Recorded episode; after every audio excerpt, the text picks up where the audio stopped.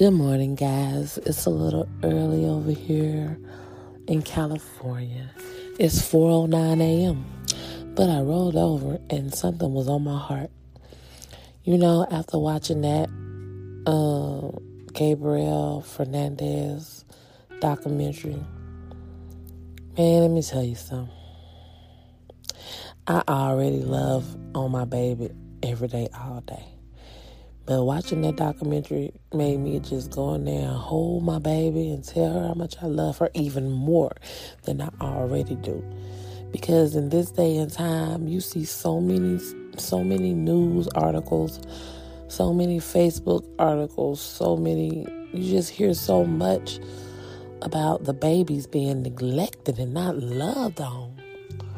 And like I said, for me, that shit hits hard, you know.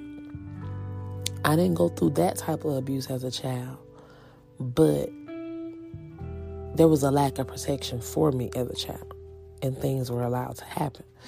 So it's just like when I read stuff like that, it just it just strikes a nerve in me, and it just infuriates me.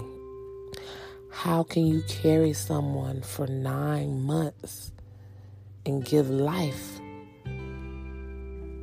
but treat them like shit and just not care. Like this, this, this baby was punched and kicked. This baby had BB pellets.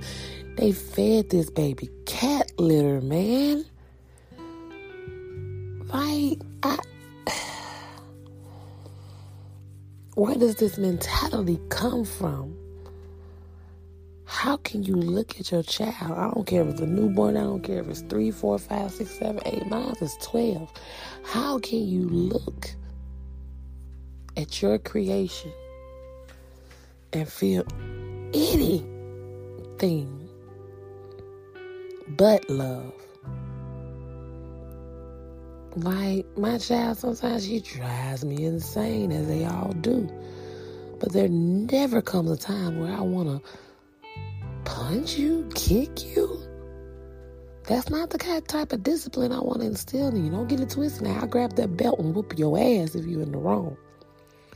But even my child, no, she got to be. She got to do the ultimate wrong. Like I, I, I throw threats out for up to probably about four months about what I'm gonna do if you don't stop. All right, don't make me get my belt. All right, keep keep on.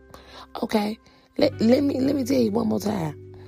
That that's on a daily basis around my house. I'm not finna. I don't even like giving whoopings. But then when you do something disrespectful, or you, you know what I'm saying, I get a call from the school, or you you done did something that you know you ain't got no business doing. Yeah, but I'm still that old school parent too. You 12 years old, you getting 12 licks. I ain't just having no field day, heyday, hey, uh, what is it, haymakers? I'm I'm not just out here swinging shit. Hell no. You 12, you're going to get 12 licks. Oh, or I'm going to make you do 12 minutes of crunches or 12 minutes of squats or 12 minutes of planks. Something like that. I just, nah, man.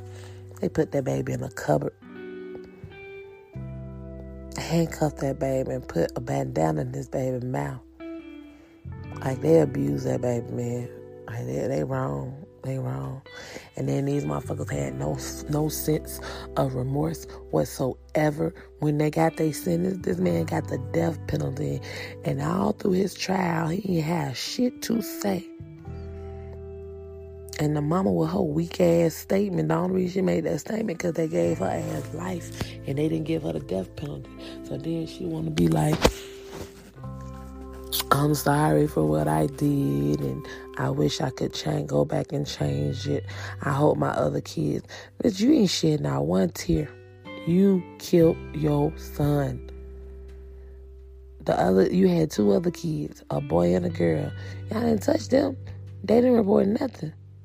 So why did you single Gabriel out every time he wanted to play with the dolls with your daughter?